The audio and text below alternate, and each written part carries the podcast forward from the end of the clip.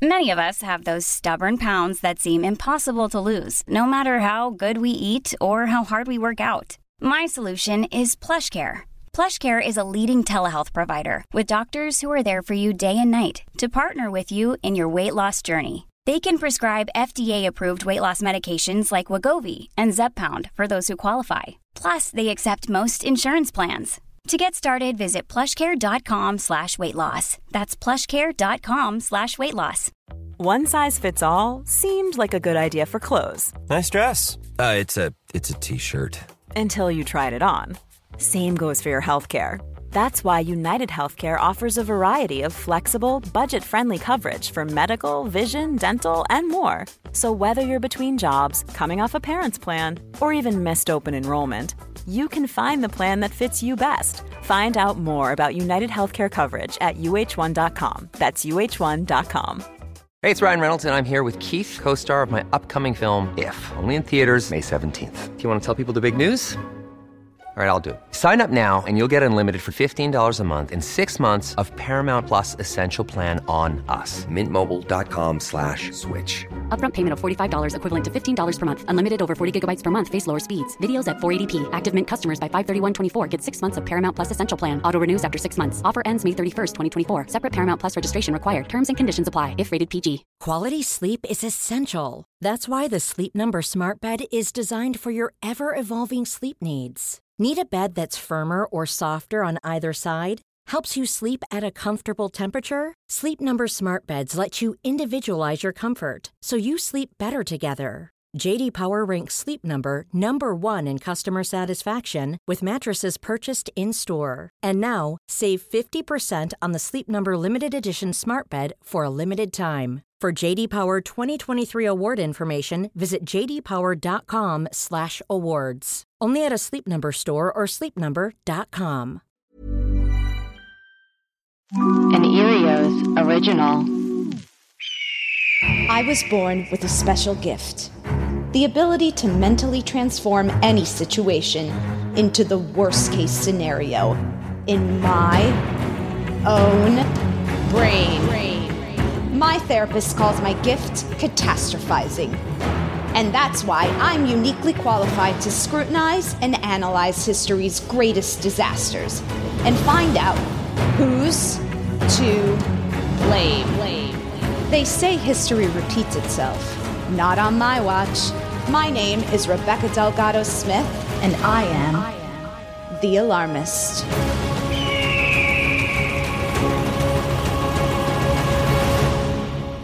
Hey everyone, thanks for tuning in to The Alarmist, a comedy podcast where we talk about history's greatest tragedies and figure out who's to blame. Today we're discussing an ongoing tragedy, the Flint water crisis. Here's what you need to know. Established in 1819 as a trading post, the city of Flint, Michigan lies along the Flint River some 60 miles northwest of Detroit. After General Motors set up shop in the 1930s, the city grew along with the automotive industry. By the 1960s, Flint's population had doubled from 100,000 residents to almost 200,000. But in the 1980s, the closing and relocation of several General Motors plants caused major economic devastation. As a result, over the next 20 years, Flint's population was cut in half, along with its tax revenue. By 2011, its now 100,000 residents, mostly African American, were struggling. Over 40% were living below the poverty line, and nearly one in six homes in the city had been abandoned. With a $25 million deficit on their hands, Michigan Governor Rick Snyder appointed an emergency manager to help Flint officials explore ways they could save money. They realized that by switching from its current water provider, Detroit Water and Sewage Department, and building its own pipeline connecting to Lake Huron, the region would save $200 million over 25 years. In 2013, city and state officials decided that while the pipeline was being built, they would end the practice of pumping Detroit's treated water and temporarily use water from the Flint River to service its residents. On April 25th, 2014, the switch was made. For over 100 years, the Flint River had served as an unofficial waste disposal site for many of the local industries. This corrosive water was not treated properly before it was pumped into the city of Flint, with officials instead taking more of a wait and see approach. Not surprisingly, soon after it started coming out of their taps, residents started complaining about the smell and color of their new water. But despite their protests, officials maintained that the water was safe, even as residents desperately pleaded holding jugs of discolored water. In August, E. coli and total coliform bacteria were detected in the water, and an outbreak of Legionnaire's disease was reported in Genesee County. The city treated the problem by prompting residents to boil their water and pumping more chlorine into their pipes. Still, officials did not take significant action, even after studies conducted a year into the use of Flint River water indicated that citywide lead levels had spiked and were deemed by researchers to be a very serious problem. In September 2015, a study from the local Hurley Medical Center came out with an alarming report. Incidences of elevated blood lead levels in children had doubled since 2014. In some neighborhoods, that number had tripled. As Flint pediatrician Mona Hanna-Attisha noted, quote, lead is one of the most damning things you can do to a child in their entire life course trajectory. According to the NRDC, modern science shows that even low levels of lead can impair the brain development of fetuses, infants, and young children. Exposure can result in reduced IQ and physical growth, including anemia, hearing impairment, cardiovascular disease, and behavioral problems. For adults, large doses of lead exposure have been linked to high blood pressure, heart and kidney disease, and reduced fertility. On September 25, 2015, the city put out a lead advisory to its residents, and on October 16th, it switched back to its original Detroit water supplier.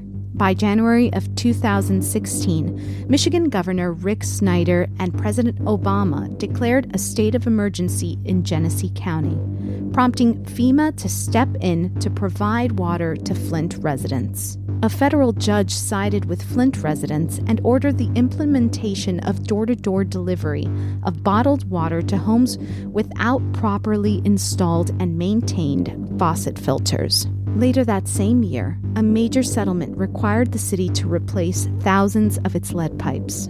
The Flint water crisis is still ongoing. While lawsuits and criminal charges against state employees have been filed, many have gotten away with just a slap on the wrist.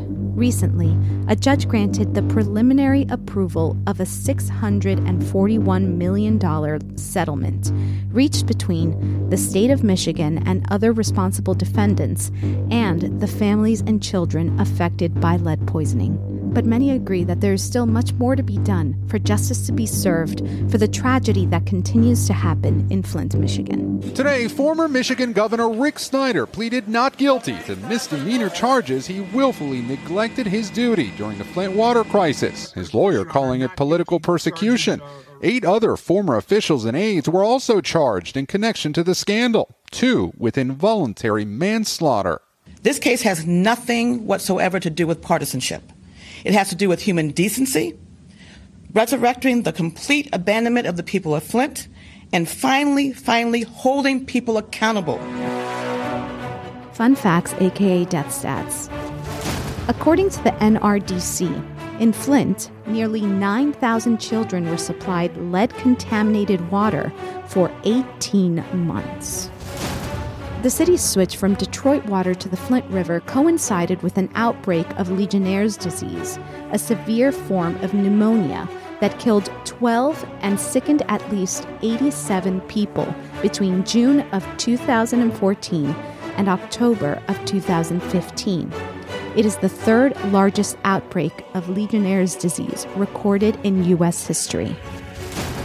While action by the water utility is required once the level of lead in public water supplies reaches 15 ppb, the EPA acknowledges that there's no safe level of exposure to lead. Independent tests conducted in fall 2015 revealed that nearly 17% of samples from hundreds of Flint homes measured above the 15 ppb federal lead action level, with several samples registering above 100 ppb. With us today, we have producer Amanda Lund. Hi, Rebecca. Hi, Alarmy. Fact checker Chris Smith. Hello, everyone. And our very special guest is Alarmy fan favorite Clayton Early. Hello, Rebecca. Hello, Amanda. Hello, Chris. Now, Clayton. Hello, are you? Uh, you're a general at this point at, in the Alarmy. Yes, I have. I just got my medal in the mail. Clayton, tell us. I have to ask: Is there something that's alarming you recently? Like the real tea uh, yeah, I think so. Yeah, You're girl. in a safe space. Yeah. The, the the thing that is really giving me anxiety lately is my pretty severe depression around being locked down. Feeling isolated and and noticing, I guess, my inclination to withdraw from public or social, like even like a phone call. I'm like, I don't want to even like the energy that requires. So basically, what I'm trying to say is, you're really asking a lot of me right now to be here. no, that's not true. This is joyful, but my lack of energy is a clear sign of some kind of depression that's given me anxiety lately. Yeah, I have I have that classic uh, case of what's the point of getting up in the morning? Yeah, that one.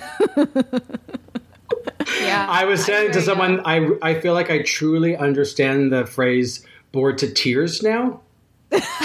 like I.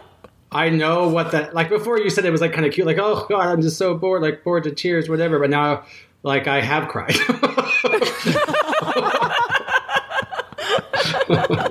wow. wow. So we're happy to give you something to do. Thank you. Thank you so much. Okay. Now we have so much to cover. I the the fun must stop because mm. okay. we got to get serious now and we got to start learning about the Flint water crisis. Before we start blaming, I think we need to understand how lead ended up in the water of Flint, Michigan. So NPR has this great timeline. You can check it online. I, I, I have to tell you, I love timelines. Mm-hmm. I'm just, I, I get so excited. So, April 25th, 2014, they start using water from the Flint River, right? This is when the switch happens. Uh, minimal treatment to the water is done, not much. May, just a, a few weeks later, residents start complaining that it smells funny and the color is not right. Oh. Now, in August, E. coli and total coliform, coliform bacteria are detected in the water. Now, this prompts some advisories for residents to boil their water, and the city responds by increasing chlorine levels in the water. This is important. Now, January 20, uh, 2015, they find disinfectant disinfection byproducts in the water. Now, Flint is found to be in violation of the Safe Drinking Water Act because of the level of total uh, TTHM in the water. TTHM are disinfection byproducts that occur when chlorine interacts with organic matter in the water. Some types are some types are possible carcin carcinogens. Carcinogens. Hard word. Carcinogens for humans, says the CDC. Just a side note, in, as a response, the state starts buying bottled water for its employees at government offices. Oh. Always the worst. oh, that's so, oh my God. So, February 25th, tests show high lead levels in, ho- in a home, right? It's been almost a year. A city test reveals high lead content in the water of a Flint resident's home. Then in April, Walters, who's the owner of that house, says that her child was diagnosed with lead poisoning. An independent test done by the Virginia Tech researchers find that her lead levels at 13,200 ppb. Water is considered hazardous waste at 5,000 ppb. Wow. So Wow. that's almost three times. Mm. Okay, let's get into a little science. So just brace yourself. We're going to talk about science for just a minute or so. I want to say that on the this article that you're referencing, if people are interested, just to Google it because there's a really great image at the top that shows a picture of a nail in the Detroit water and then one in the Flint River water after a year, and the difference is like night and day. Like one looks Oh. like a clean nail, and the other is a pretty disgusting eroded, Corroded, nail covered in crap. Yeah. Thank you for the visual, Clay. Mhm. Um, okay, now, chemical, according to Chemical and Engineering News, to understand the problem, consider that as water travels through miles of pipes in a city's distribution system, molecules in the water react with the pipes themselves.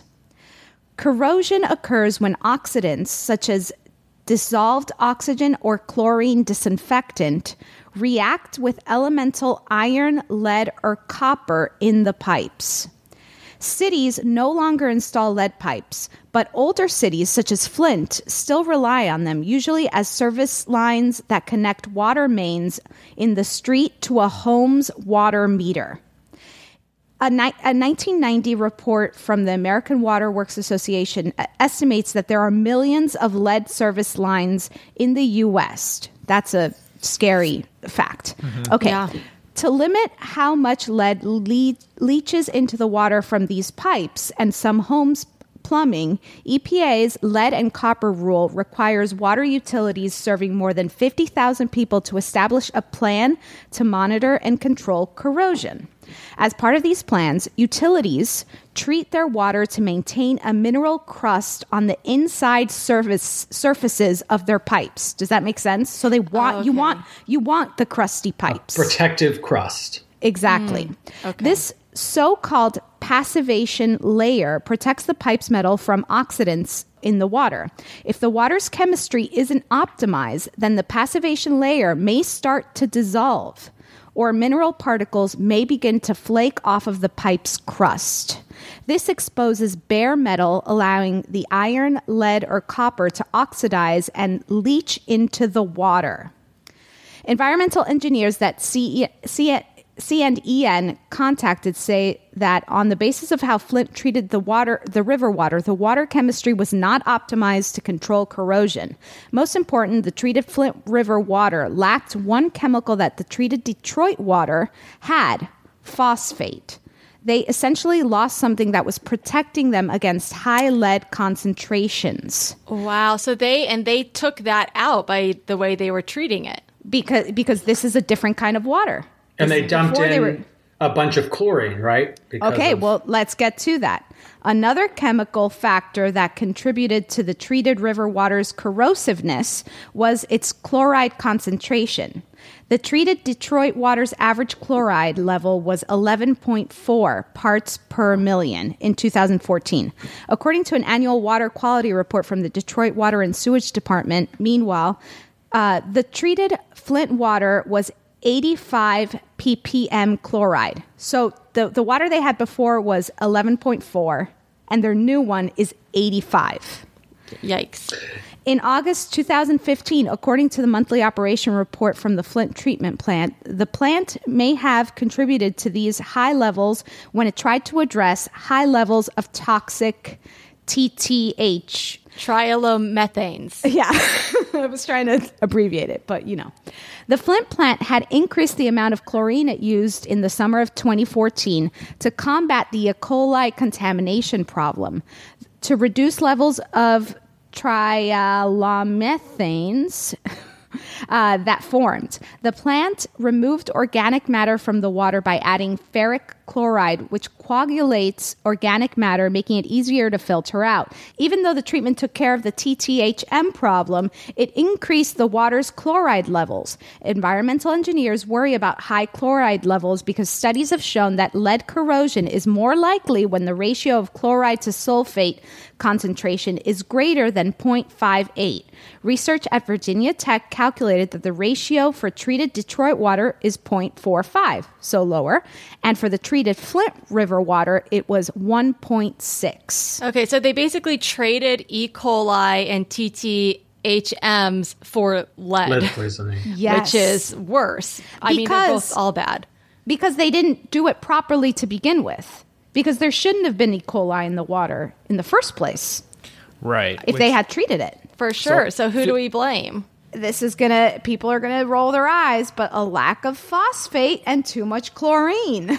We're starting out very sort of zoomed in already. Like, if we can just like zoom out for a second, Sure. and I just have to say, like, it's insane that no one dealt with this before they started giving people this water. I think that's a good point because what I found interesting in the brief amount of research that I was doing before this is that, you know, they decided to connect to this whatever uh, different water source. I can't pronounce it. It starts the with Flint K. River, Uh, it starts well the, the, to build this pipeline to go to Lake Huron. Yes, that's what it is.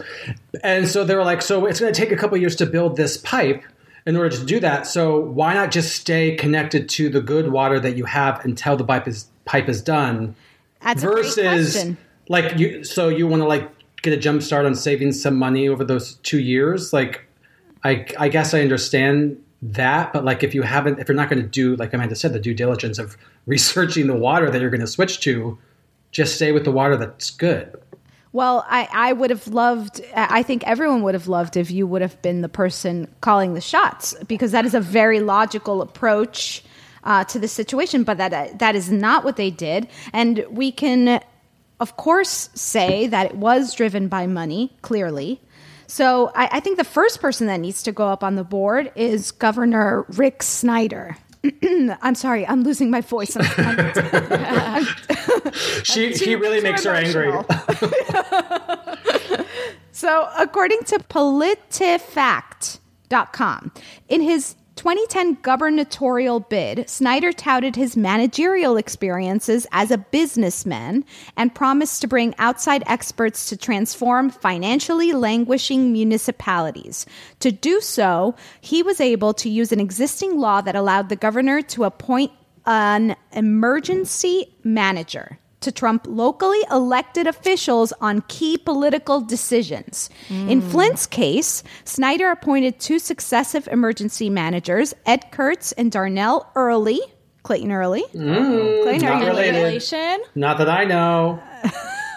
So, under emergency management, the city ended its agreement to obtain water from the Detroit Water Company. To a significant degree, the buck stops with Snyder, the state's top elected official, and Snyder did set the tone for curbing municipal overspending. There, quote, there was a lot of wishful thinking by which the tax cutters dreamed that they could keep on cutting taxes without having any real consequences, says uh, Charles Ballard, an economist at Michigan State University.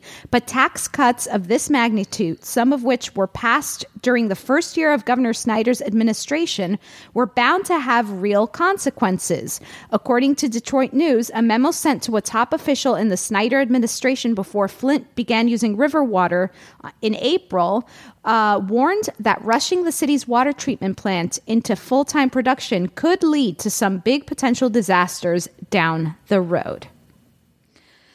Now, as we all know, uh, Rick Snyder, i- who's now the former governor of Michigan, he has been charged, but his charges are misdemeanors punishable by imprisonment of up to one year or a maximum fine of a $1,000.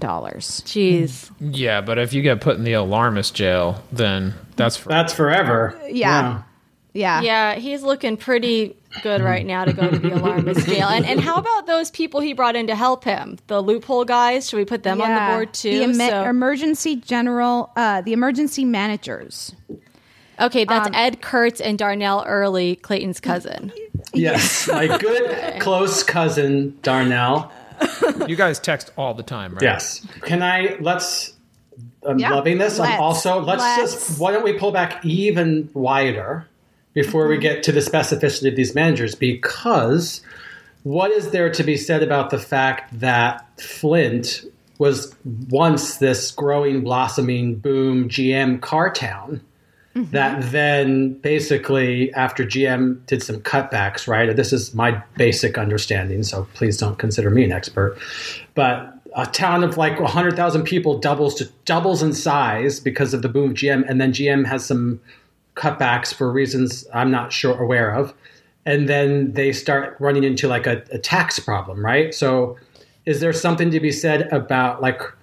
Uh, is GM to blame? Is, like, is there like a recession or something going on, or maybe Chris has information on that? I think we're looking at it similarly but differently. I I ha- was going to put up rural flight up on the board because this is what happens when uh, people flee places and all of a sudden um, the, the the revenue that a city once made is is now gone which i Well- think is interesting we never think about it that way we're just like oh well Sure. the city just people left because they didn't want to live there but you, you don't think about the economics how that affects the city economically other than like oh well they're not buying as much in the city no no no they're not paying taxes I think that has to do a lot with industry, right? It's like people aren't just changing their minds. They went to, I mean, it's not something like Flint. Like Flint wasn't a, a block, like a huge bustling city. It was very much like a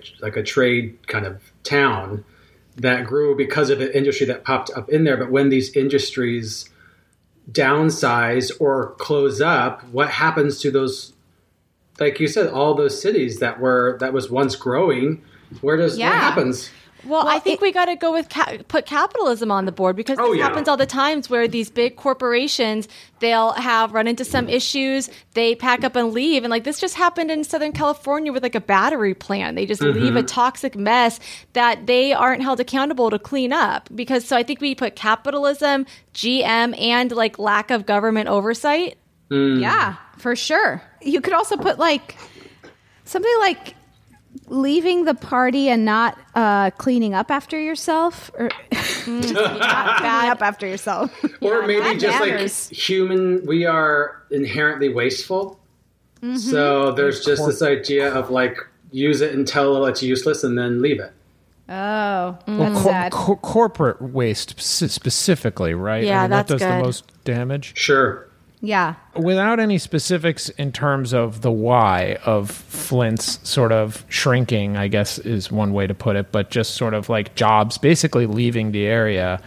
Um, international internationalization of the auto industry, increased Mm. popularity of imported cars, um, and then production being outsourced to other countries. Overseas, That's- yeah. Oh, you know, that- interesting.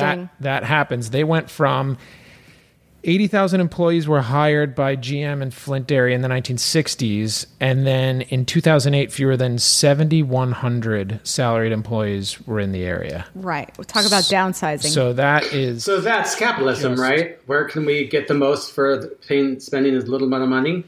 All these Absolutely, oversourced think- car companies. I think capitalism is a big one, yeah.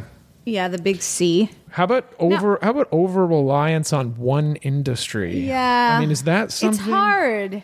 That's hard because, like, if entertainment left Hollywood, like, what are we gonna do? Oh my god, please don't say that. we'll we'll all go to Atlanta, right? That's where it is now. Yeah. You know what's interesting, Chris, is you brought that up, I think, for the Jaws episode.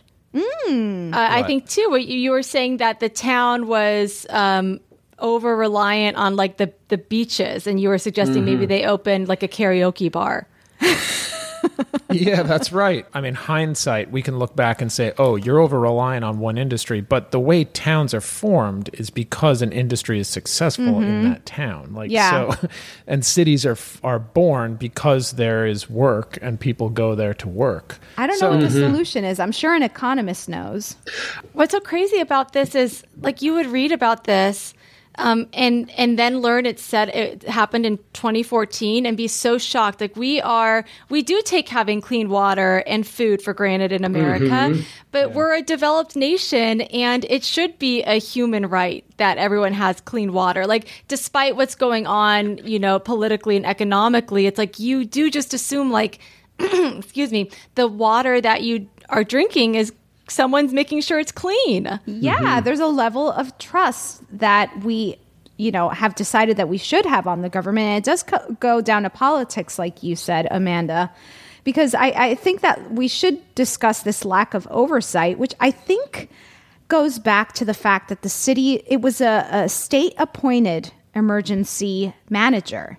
Now, uh, according to the Washington Post, emergency managers are accountable to the governor. in Flint's case, this was a governor who did not receive a majority of the vote from the city's res- residents.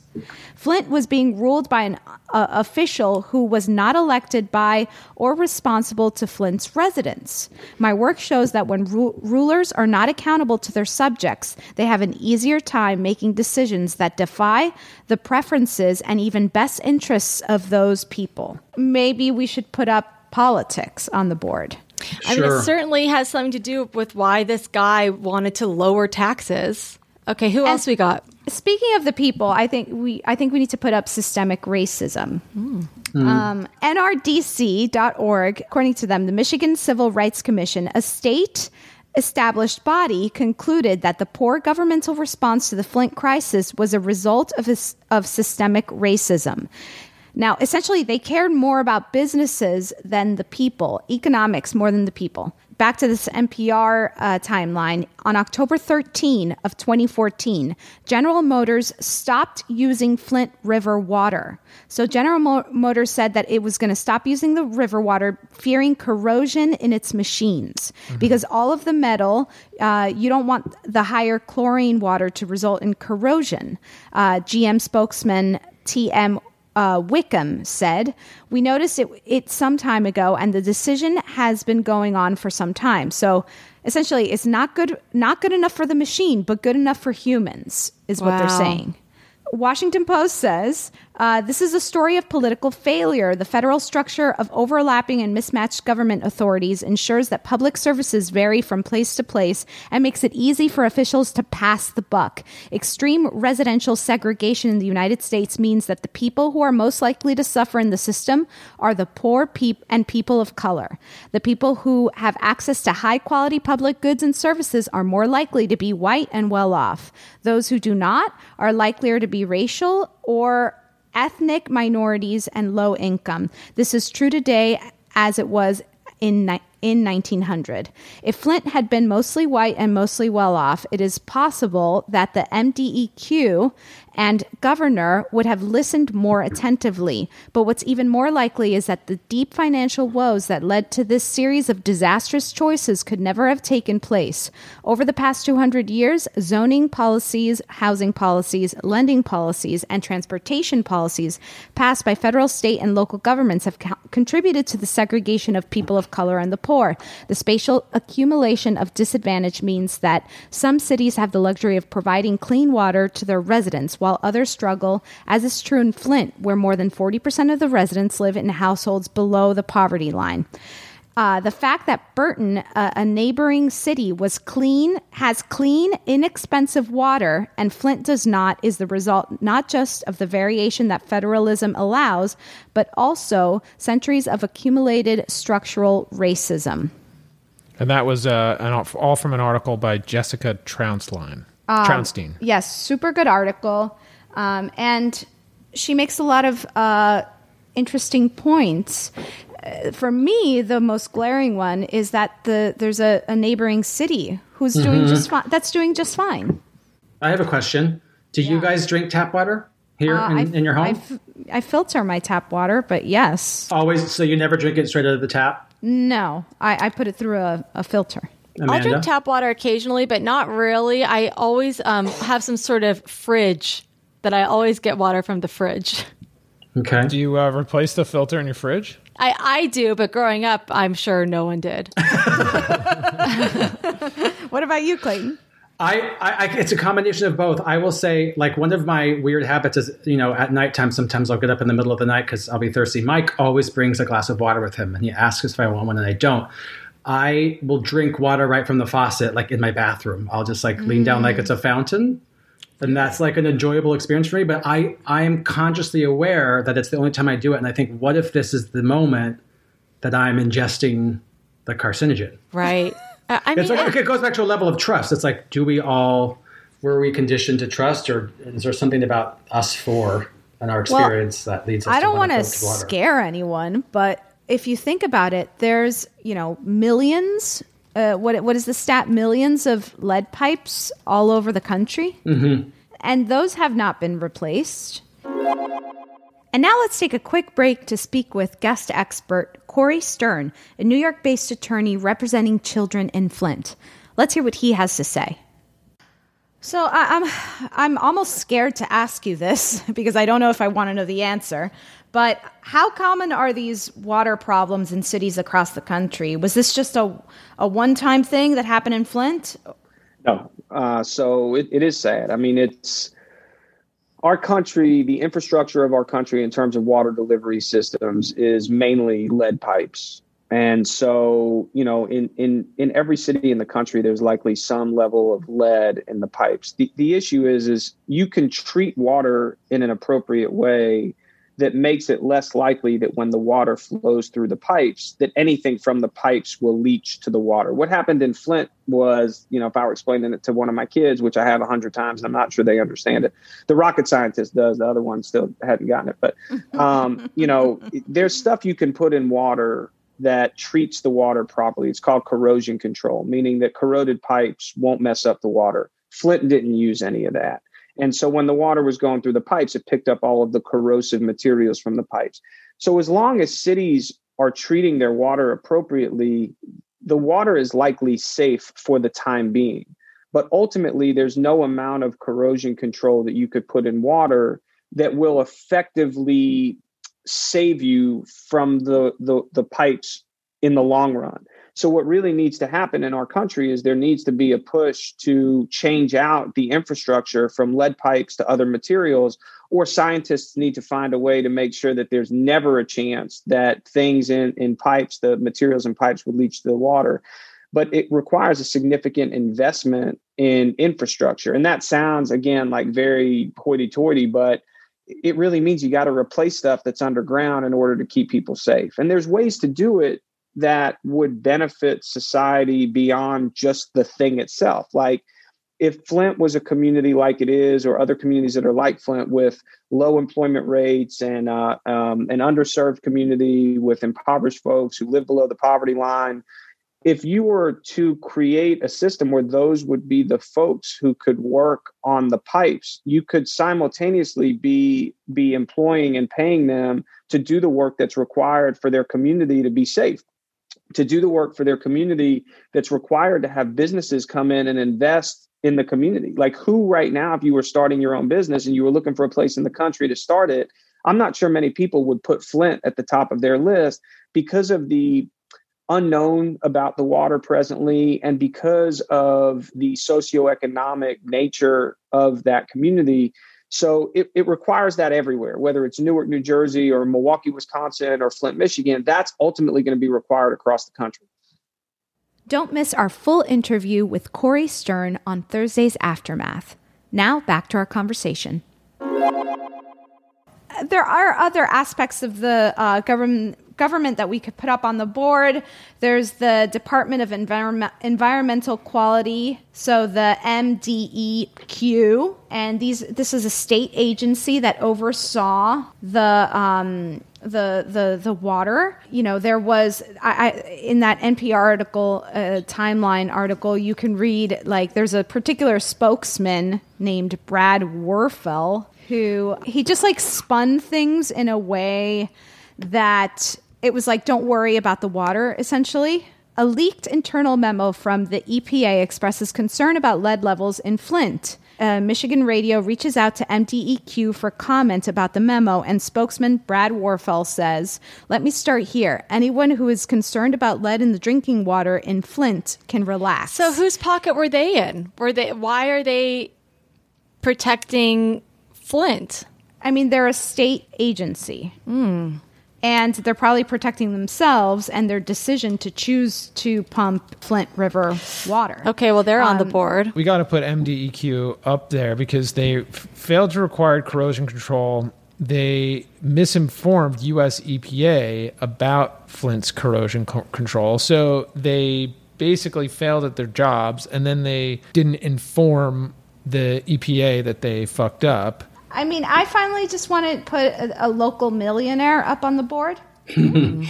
Um, according to another Washington Post uh, article, a home rule charter adopted by Flint residents in 1929 granted the city government the authority to install and maintain its own sewers and waterworks. Flint once was a boom town, its population doubled, um, and they couldn't keep up with the, the demand of the increased demand of in regards to their water supply. City leaders planned to build a pipeline to Lake Huron. This was in the 20s.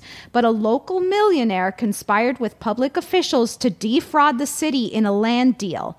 Voters were disillusioned. Instead of building the pipeline, Flint entered into a 30 year contract to buy water from Detroit's water and sewer system, leaving it at the mercy of Detroit's decisions and price increases. So they could have had this pipeline since the 20s. Okay, and we don't have a name on this local millionaire. So No. I couldn't I've been googling local millionaire 1920s Flint, Michigan and uh, uh, and water, you know, uh, conspiracy or whatever. Okay, well, you Defrauding. know, I really, really want to slap the local millionaire already, just, just because I, I just love that visual. His little round glasses, like being knocked off his head when we slap him. I have some information that I wanted to share that maybe related to bonds. Let me. I'm going to read. The, this is from CNN.com. This is from December 2016. Four officials, two of Flint's former emergency managers, who reported directly to the governor, and two water plant officials are charged with felonies of false pretenses and conspiracy. They are accused of misleading the Michigan Department of Treasury into getting millions in bonds. And then misused the money to finance the construction of a new pipeline, forcing Flint's drinking water source to be switched to the Flint River. And related to that, very recently, in as uh, October 7th 2020, um, residents of Flint filed a civil lawsuit against three investment banks. According to the complaint, J.P. Morgan Chase, Wells Fargo, and Stifel Nicolaus and Company underwrote the bond sale that financed the enabled. Uh, and, well, yeah, they underwrote the bond sale that financed and enabled Flint's participation in the Karegnondi Water Authority pipeline. The banks, quote, knew that a necessary element of the plan was to use raw, untreated Flint River water as an interim drinking water source, which would expose Flint residents and water users to lead poisoning and Legionella bacteria. So it seems like it's possible some people in there like misusing bond funds for their own uh, benefit, and the bank that underwrote those bonds knew that the water was going to be shitty, literally shitty, that they connected to. Oh. Okay, I can't wait to talk to our guest expert and see if he knows if he tried some of these people. Right? Well, I'm going to put corruption up on the board because doesn't that Yes. seems like that encompasses Yes. that. Anything else anyone wants to throw up? Do we have old lead? Lead. Well, I, well, we might as well put lead lead up, right? Sure. Lead pipes, bad. I think at some point we blamed bla- bad pipes for something. I don't know why that's Yeah. sounding familiar. Oh, that was for um, the bad pipes was for the um, the gas leak in India. Oh, okay, Bhopal, right? Okay, we're going to start narrowing down on who we think is to blame after this quick break. Hey, I'm Ryan Reynolds. At Mint Mobile, we like to do the opposite of what Big Wireless does. They charge you a lot, we charge you a little. So naturally, when they announced they'd be raising their prices due to inflation, we decided to deflate our prices due to not hating you. That's right. We're cutting the price of Mint Unlimited from $30 a month to just $15 a month. Give it a try at mintmobile.com slash switch. $45 upfront for three months plus taxes and fees. Promo rate for new customers for limited time. Unlimited more than 40 gigabytes per month. Slows. Full terms at mintmobile.com.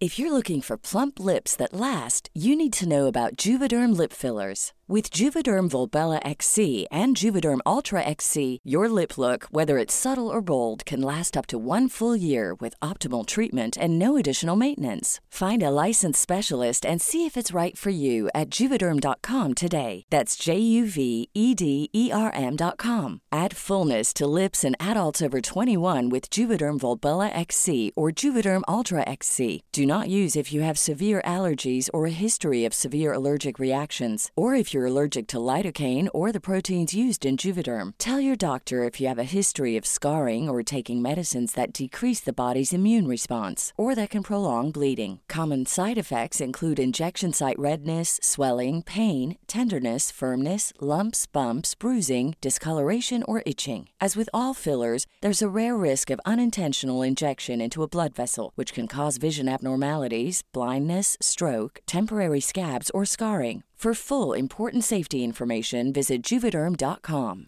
There's never been a faster or easier way to start your weight loss journey than with PlushCare.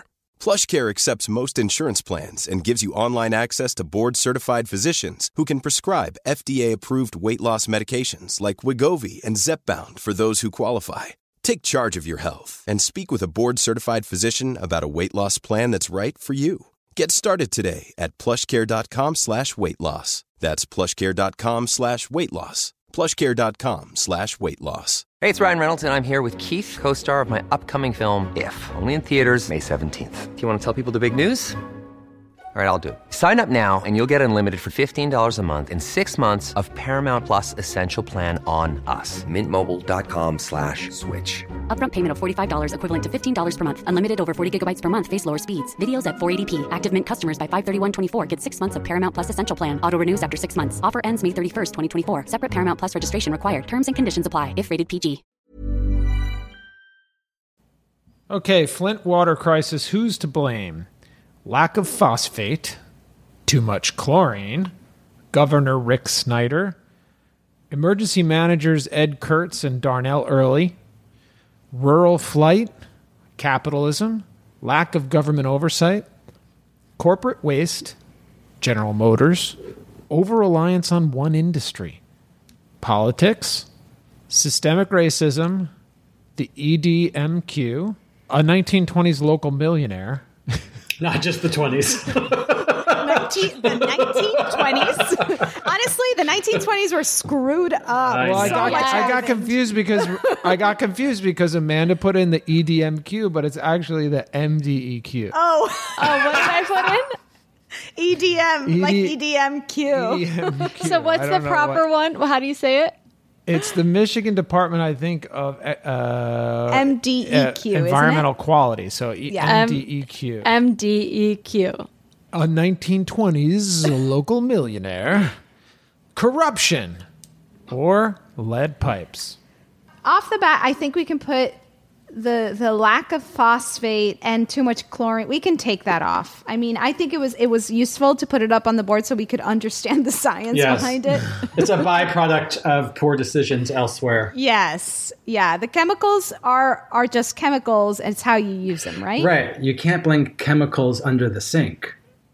You have to blame the person using the chemicals from under the sink. I, I also Right. just we need a late. We have to have. Oh, capitalism is up on the board. Sorry, yeah, never it's mind. up there. It's Clay- it, Clayton's on this episode. I'm on there. Here, come on. I didn't even say it. I Amanda said it. Yeah. I didn't even put it up on my list. I didn't bring it up. now, I, I think we can take the emergency managers off the list, actually, the, the, the particular people, because I think it's more about the governor who appointed them. It could have been anyone. Yeah. Yeah, I, I don't like them, but I, I agree we can mm-hmm. wrap them up into the governor. And, and to your guys' point about the chlorine and the phosphate, maybe also lead pipes can be Yeah.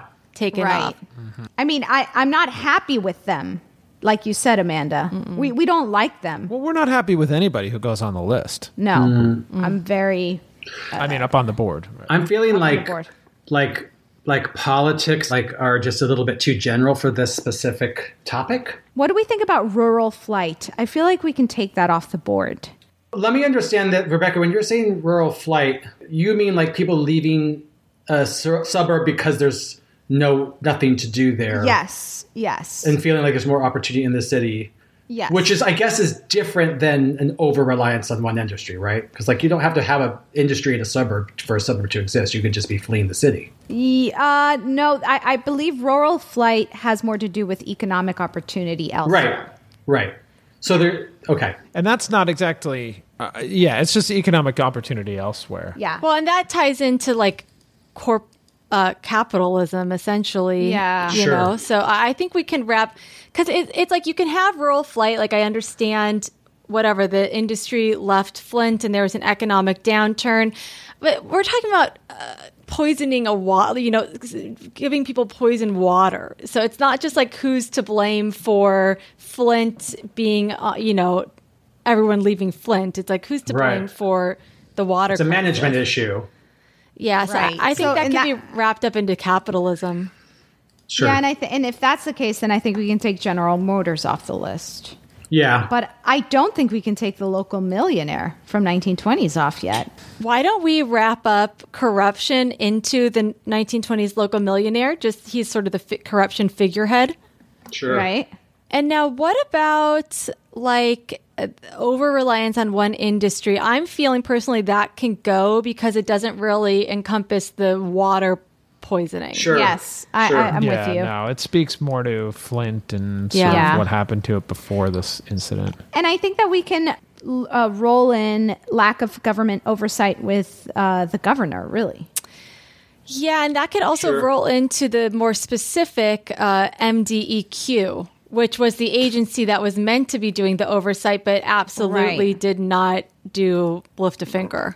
Yeah, the MDEQ looks really bad. Looks yeah, really bad. they do. Now we have the uh, Governor Rick Snyder up on the board: capitalism, corporate waste, emergency manager law, systemic racism, MDEQ, and the 1920s local millionaire. I don't know who we're gonna. I mean, all of them work for me. Corporate mm. waste. Why? I mean, I guess you can say that they didn't realize what they were doing in the ah. 60s. Ah. I mean, They didn't care. that's terrible. They just it- didn't care. It, it is infuriating. It seems like too big or too broad of a stroke to blame just like corporate waste in general when there are so many more specific people or things involved with this fiasco. Right. We could roll it into capitalism. I agree. Sure, sure. I've had that same thought. I'm going to make a big suggestion that you guys might not like, but I think we should roll capitalism into Rick Snyder because he wanted to run the city, and we've heard this term before, like a business. Oh, oh yes. And, and, and, but didn't he say that? Yes, that, that in that article. Yeah, that's what that's the platform he ran. Oh. So he was he was infected with capitalism and he led accordingly. Oh, with Yes, no the, the infection stuck. Oof. He- he- no regard for human life, literally. bye. Exactly. So it's infuriating. Yeah. It's infuriating too that people would elect somebody like that. And it's infuriating that people would want to, like, where did that term, why isn't that roundly, dis- like, just despise that term? Like, wait, wait, you want to run the country Like a business? You want to run the city like a business? Like, no, no, no. it's like a parent being like, "I want to run this family like a business," and you're like, mm-hmm. "Gross." And then you put your kids in a sweatshop so they can make Yeah. as much money as possible. Rebecca didn't get an allowance when she was growing up, so I can understand her frustration. no, Yeah. I mean, th- I think that's so wrong. No, I agree. That's why I'm saying Governor Rick Snyder. It kind of the buck stops with him, literally. To that Yeah. point, I mean, maybe we also wrap up systemic racism into Governor Rick Snyder just because he was implementing, you know, he was sort of the person enforcing these racist policies.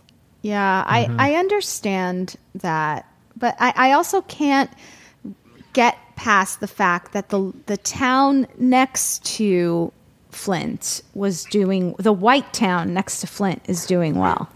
Well, there's obviously like racism and classism at play in like a lot of these industrial disasters where people end up, you know, getting fucked. So, I, I mean, it definitely is a huge, huge part of it, but I'm like just so eager to like send some of these actual people to jail. Well, you know, you know what, Amanda, I, I, I, I'm seeing your point in that if, let's say, government Governor Snyder had was was not um, prone, I guess, to or vulnerable to this systemic racism. Like we're all trying to be more open-minded and and uh, run in an equal you know try and run things and and especially if he had done his job with more equality and compassion in mind then perhaps his decisions would have been different. And honestly, it was his call at the end of the day. Yeah, and I also think that systemic racism plays in a lot to like how GM polluted the water supply and how then they mm-hmm. just like left and let this town to kind of right. like deal with the repercussions. Like it, it's bigger than just like what literally how we got here with the Flint water. It like set the whole scene. I was just thinking that kind of brings up this question of like the model of business. Is it inherently inequitable because it's rooted in growth, right? Like mm. him coming in, running things like a business. A, a, business is the success of a business is judged on its, you know, essentially its earning potential, right? Like, is it growing? Is it making money? Not just like, is it sustaining itself in like status quo and getting by? That's kind of like in American society anyway, viewed as like a stagnant company. So if you're running a city which has living, breathing people with different backgrounds and access and whatever incomes, like they're not they're not a business. Like it's a community. It's a different level. Right. So I guess that's just to say, like, yeah, I guess maybe his business mentality is I don't know. Maybe that's the bigger problem. Like business maybe is not equitable. It's it's more about sustainability and growth. To put a fine point on it, there's a lack of humanity, in, in, innate lack of humanity in his politics. So, what do we think about sending the governor to jail and get giving systemic racism and classism the big slap? The MDEQ is the only one that gets off easy. Yeah, it, they bother me so bad because that was their whole job. job. And like systemic racism and classism, yes, but it also like that's all wrapped up into capitalism. Mm-hmm. Well, but what about this though? When when the state was then had to like whatever do its inquiry on what happened, they just blamed it all on the MDEQ. Oh, that that doesn't bode well. And I will also say, like them not believing the people when they were like, "This water's weird" and and stuff. It's like, yeah, there's a reason why you didn't believe them. So I guess the question then is, if we truly think it's like racism, I guess then the question is do you think Governor Rick Snyder would have decided differently being this businessman if it were a group of poor white folks? Do you think that changed the calculus? I don't, do not if they were like, poor. I don't think so. Because he, I, I, mean, I don't. I don't necessarily. I guess we won't so. know. We don't know. I mean, Rebecca, I will never try to talk you out of slapping systemic racism and classism. Yeah. So if that's where your heart yeah, is, yeah. I say follow the follow yeah. those instincts. I think that we should go go forward with this decision and if we're wrong, then it won't be the first time. It'll be the 100th time or something. okay, uh, I'm calling it. Systemic racism and classism, you're getting the big slap. Governor Rick Snyder, you're going to the alarmist jail.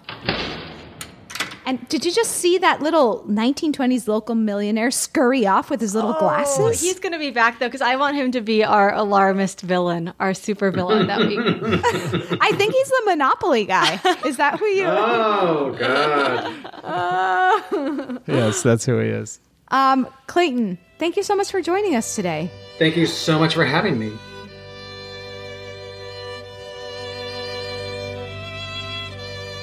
As we mentioned, the Flint water crisis is still ongoing.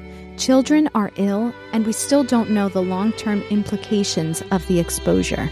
Recently, a federal judge granted preliminary approval of a $641 million class action settlement in the case. That ruling comes exactly a week after nine public officials, including former Governor Rick Snyder, were indicted in 42 counts of wrongdoing involving their alleged roles in the water crisis. All nine have pleaded not guilty. To this day, many people who live in Flint continue to use bottled water for drinking and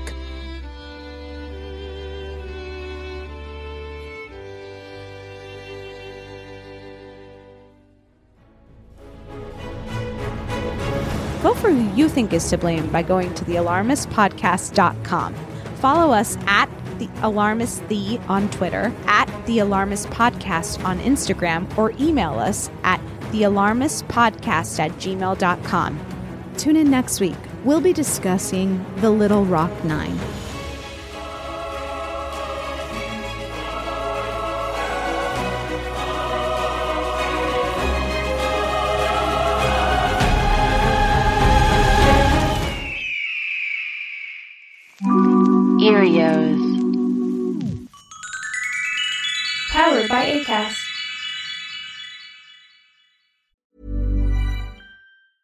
Planning for your next trip? Elevate your travel style with Quince. Quince has all the jet setting essentials you'll want for your next getaway, like European linen, premium luggage options, buttery soft Italian leather bags, and so much more. And is all priced at 50 to 80% less than similar brands. Plus, Quince only works with factories that use safe and ethical manufacturing practices.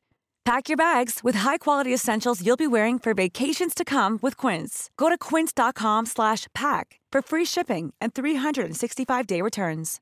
Imagine the softest sheets you've ever felt. Now imagine them getting even softer over time. That's what you'll feel with Boll and Branch's organic cotton sheets. In a recent customer survey, 96% replied that Boll and Branch sheets get softer with every wash. Start getting your best night's sleep in these sheets that get softer and softer for years to come. Try their sheets with a 30-night guarantee. Plus, get 15% off your first order at bollandbranch.com. Code BUTTERY. Exclusions apply. See site for details.